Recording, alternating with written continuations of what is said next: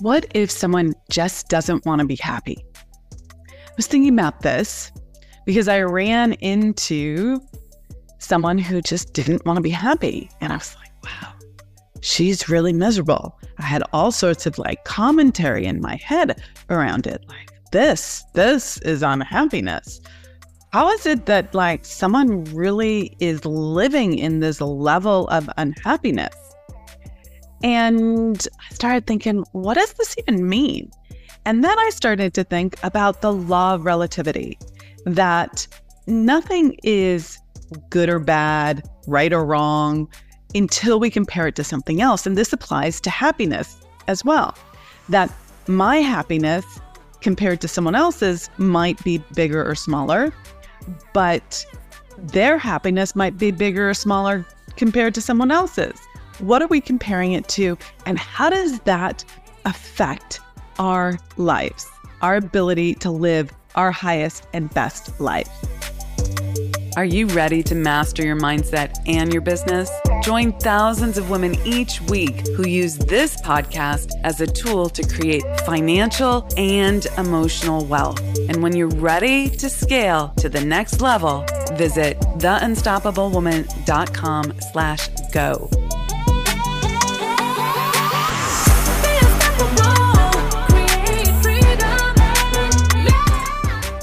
I'm Amira Alvarez. I am the founder and C E O of The Unstoppable Woman. We are a global coaching company where we help extraordinarily passionate, ambitious women take their lives and their businesses to the next level. So we work both on the business side, but also in who you're being and what kind of life you are creating. So today we are talking about this concept of happiness as relativity and relative happiness. So what happens if someone doesn't want to be happy? Like, what does that even mean? Or that their happiness doesn't look like your happiness. It looks different. What do you do with that? So let me give you a, a few, for examples of what this might look like so that you can spot it in the world. So it might look like someone constantly, continuously being in a habitual pattern of disappointment, or they're happy complaining, or they're happy blaming, or they're happy being a victim, or they're happy being a troll on the internet. Like, think about that. There are trolls on the internet. There are people who get off on, you know, attacking others. There's some level of happiness for them in that. Now, does that mean that they feel good? No, they're probably in a negative vibration, but they are content in some fashion with that. Otherwise, they wouldn't do it, okay? Sometimes people are even happy being vindictive. And I, I want to restate the last thing that I just said. Someone can be discontent, not have an overall happy life, but be satisfied or content in their behavior because it is their conditioned self. It's what they know. It's, it's an itch that's being scratched. And if they don't scratch that itch, they don't feel like themselves. To feel like themselves, I'm going to put that in quotes and say that feels good, even though they probably are not feeling particularly good. They probably are living at a level of struggle, hardship, and just overall low vibration. Now, how do I know this? How do I know this? Well, because I'm not always at a high vibration. Now, my high, my vibration now is much higher than it has been historically, certainly in my growing up, all of that. And yet, I can tell you that there are days where I am, or moments where I am in a complaint and I'm not at a high vibration. This is called being human. This is humaning. And yet we don't want to let ourselves off the hook on this, because that's not going to give us what we want, which is the exquisite life, which is that luscious feeling of feeling lit up, in love with life, in awe of all that we get to experience, feeling fully connected, whole, complete, just your heart expanded and totally in love with your life. How do we change this? And what do we do about this? And what does this all mean? We, we've all done this, okay? No one's off the hook here. We've all done this. And think about some of the places where you may be doing this, complaining about work, complaining about being overwhelmed, complaining about not having enough time or being late, or or maybe complaining about how someone else is behaving or judging or or someone else and criticizing them. Or you might think about how you're criticizing and judging yourself. Maybe you're you're criticizing how you've approached your your relationship, or how you're approaching your body or your health or your level of organization, and there's there's a criticism going on in your head. These are set points. These are common patterns that create a set point of happiness for us, or or a level of vibration, and we get in a habitual pattern of thought. And it's comfortable. It's the known. It's what you've been doing for the last ten years, the last twenty years, the last thirty years. It's it's a habitual way of being, a conditioned way of being. It's the way of being that your body demands. The the chemicals of of dopamine and serotonin and all of that demand that you do these things to get that hit. And yet, is it really making you happy? So I'm using happy in two ways here. There's the happy, like the comfortable happy, the known happy, the um, I'm scratching that itch. It's the itch happy, versus true happiness, where you're actually feeling a, a high vibration and feeling lit up about your life. So it's not really happy, okay? You don't feel particularly happy and good when you are complaining or moaning and groaning, but there's something satisfying to the the habitual you in that, okay? And this is the challenge, okay? We wonder why we're unhappy, um, or someone else is unhappy, but we're not looking at our habitual thinking, our habitual way of being, okay? We're stuck in these habitual behavior patterns, all of us, that lead to a lower set point, okay, a lower vibration. And yet it feels like the correct way to use our mind and to to to use our time. Um, I'm gonna put out there that it's that it's it's not leading you to where you want to go. It doesn't make you wrong or bad. That that is a level of criticism that's gonna keep you stuck in that loop, but you do need to change it in order to get a different result. So cause and effect here. My experience is that it's easier to see these things in others than it is initially to see it in ourselves. We're very good at spotting it in others. Look at how they're complaining. Look at how they're unhappy. Look at how uh, they're, they're a miserable human, or wow, they're stuck in a victim mentality, or wow, she's being so vindictive. And it's very easy to see it out there, and, and less easy to see when you're doing it yourself. So I'm going to give you an example from, from my life. So I just had a conversation with the man of, uh, the love of my life, man of my dreams, amazing human, John Arlene, ninety-nine point nine percent of the time, super high vibe, right? Super positive, ready to, to like live life at its fullest. And in this conversation though, he was not in that place. Now, was he super, super, super bottom of the vibration level? No, absolutely not. Okay. But he was kind of bitching and moaning about some things. And I didn't want to go down to that vibration. And so I was frustrated in that conversation, not significantly. I think I handled it. I'm going to give myself a little pat on the back. I think I handled it pretty well. But I was focused on what he was doing, and in that, there was a complaint in my head. Look, he's being like this. He's not showing up the way he needs to show up. I was in a little bit, oh, look, matching that complaining, okay? And that I didn't see until later, okay? But this process that I'm taking you through is part of part of this, okay? So it, it's part and parcel of this. When you see it in someone else, right, then take a moment, because we live in a vibrationally matching universe. Think, oh, how am I showing up like this? And see if you can notice it in yourself. Now, this is a classic uh, strategy, like turn the mirror on yourself. And and we've we most of us have learned that, but can you do that on the field of play consistently? Okay, can you hold yourself to a higher standard and do that all the time? Okay, so it's it's a useful way when you see it in others, instead of making yourself wrong for for just looking at others, right? When you recognize the pattern of behavior in another person. And then make the decision around, you know, is this what I'm doing too? Build the awareness, let's say, build the awareness. Is this what I'm doing too? Where is my vibration? What do I, can I stay in the room, the proverbial room, and keep my vibration where I want it?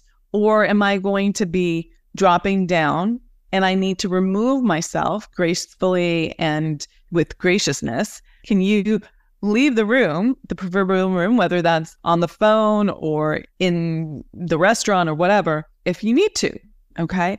And the choice of staying in the, the room or leaving the room is more challenging than you probably recognize, because there are all sorts of relationship issues that work with that, that, that get mixed up in it. You know, I don't want to hurt his feelings, or I don't want her to feel abandoned, or I don't want um, them to think that I'm better than they are, right? There's there's all sorts of stuff that comes up because of our fear of rejection, fear of abandonment, fear of not belonging, all sorts of things, losing love. And, and we have to be cognizant of that. And yet you need to put yourself first. Okay, so you have a choice in these moments. This is the real thing that I want to say, the point that I want to make. You have a choice. You don't have to stay in your habitual set point or pattern, but it requires you not to go down to their level, okay? It requires you not to go down to your own set point, okay? You have to keep yourself high, even in the face of what looks like a choice for unhappiness. Okay, so this noticing in others requires you to notice what's happening in yourself as well, okay? So whenever you start, here's here's the trick or the, the cue on this. Whenever you start to judge someone else, right, there's a thought in your head that says, oh, they're being like this. I don't like this. That's a judgment and a criticism. Stop right there. That's the trigger. That's the cue. Stop right there. Oh, ah. What am I doing? Oh, I'm doing the same freaking thing. Amazing. Look at that awareness. Okay. And then you have to make a choice not to do that. And that's, that's often like turning the Titanic, because you really want to complain about how they're not showing up the way you want them to show up, because that's where you're at. Okay. So you might be feeling better in comparison to them. Your complaint might be a lighter complaint or a lighter level of unhappiness than theirs, but you're still doing that. And there is someone else who would look at you and go, why does she want to be so unhappy?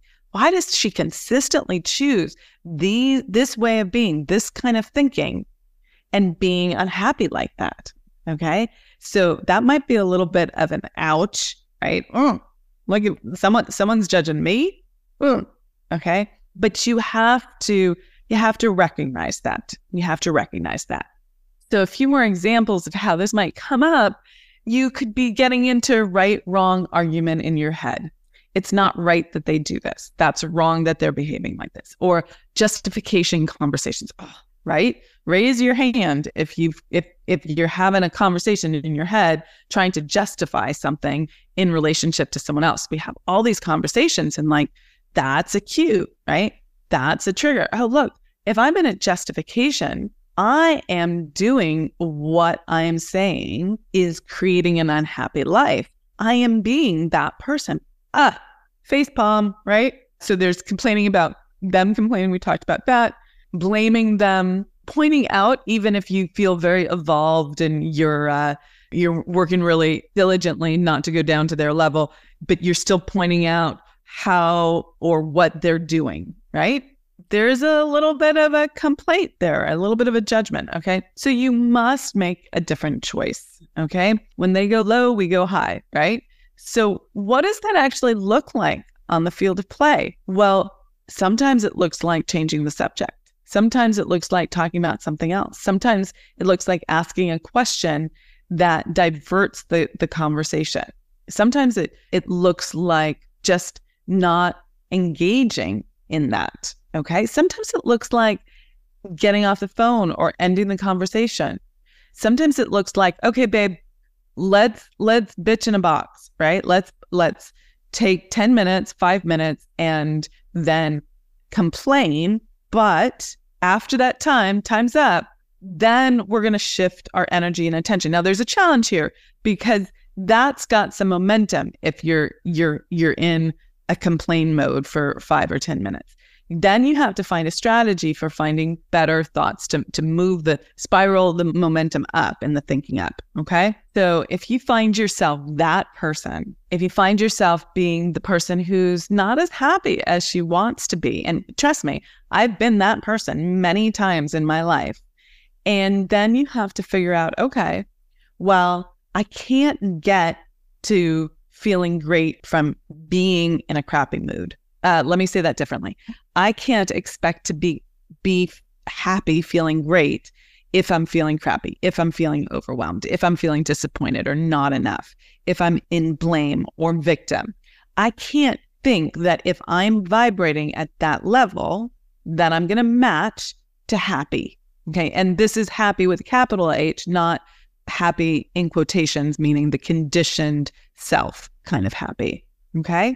And yet, you have conditioning, you have a way of being that's saying, I might not like this feeling, but I'm happy or I'm comfortable in this, this feeling. So you can't get there from the place you don't want to be. You have to get to where you want to be from the vibrational frequency of being there, okay? You have to be a vibrational match for that which you desire, okay? So if you are vibrating at overwhelm and you want spaciousness, you have to get to spaciousness in order to call in the things in life and the experience of being spacious. Now, this seems a little bit like circular thinking. Like, how do you get there if you're not there, right? If I have to be there before I have the experience, how do I get there? Then I would be having the experience. What? How, what? What's the way out? How do we do this? And this is where imagination comes in. This is one of the most powerful mental faculties that you have, because what it does is it allows you from the place you are now to imagine where you want to be.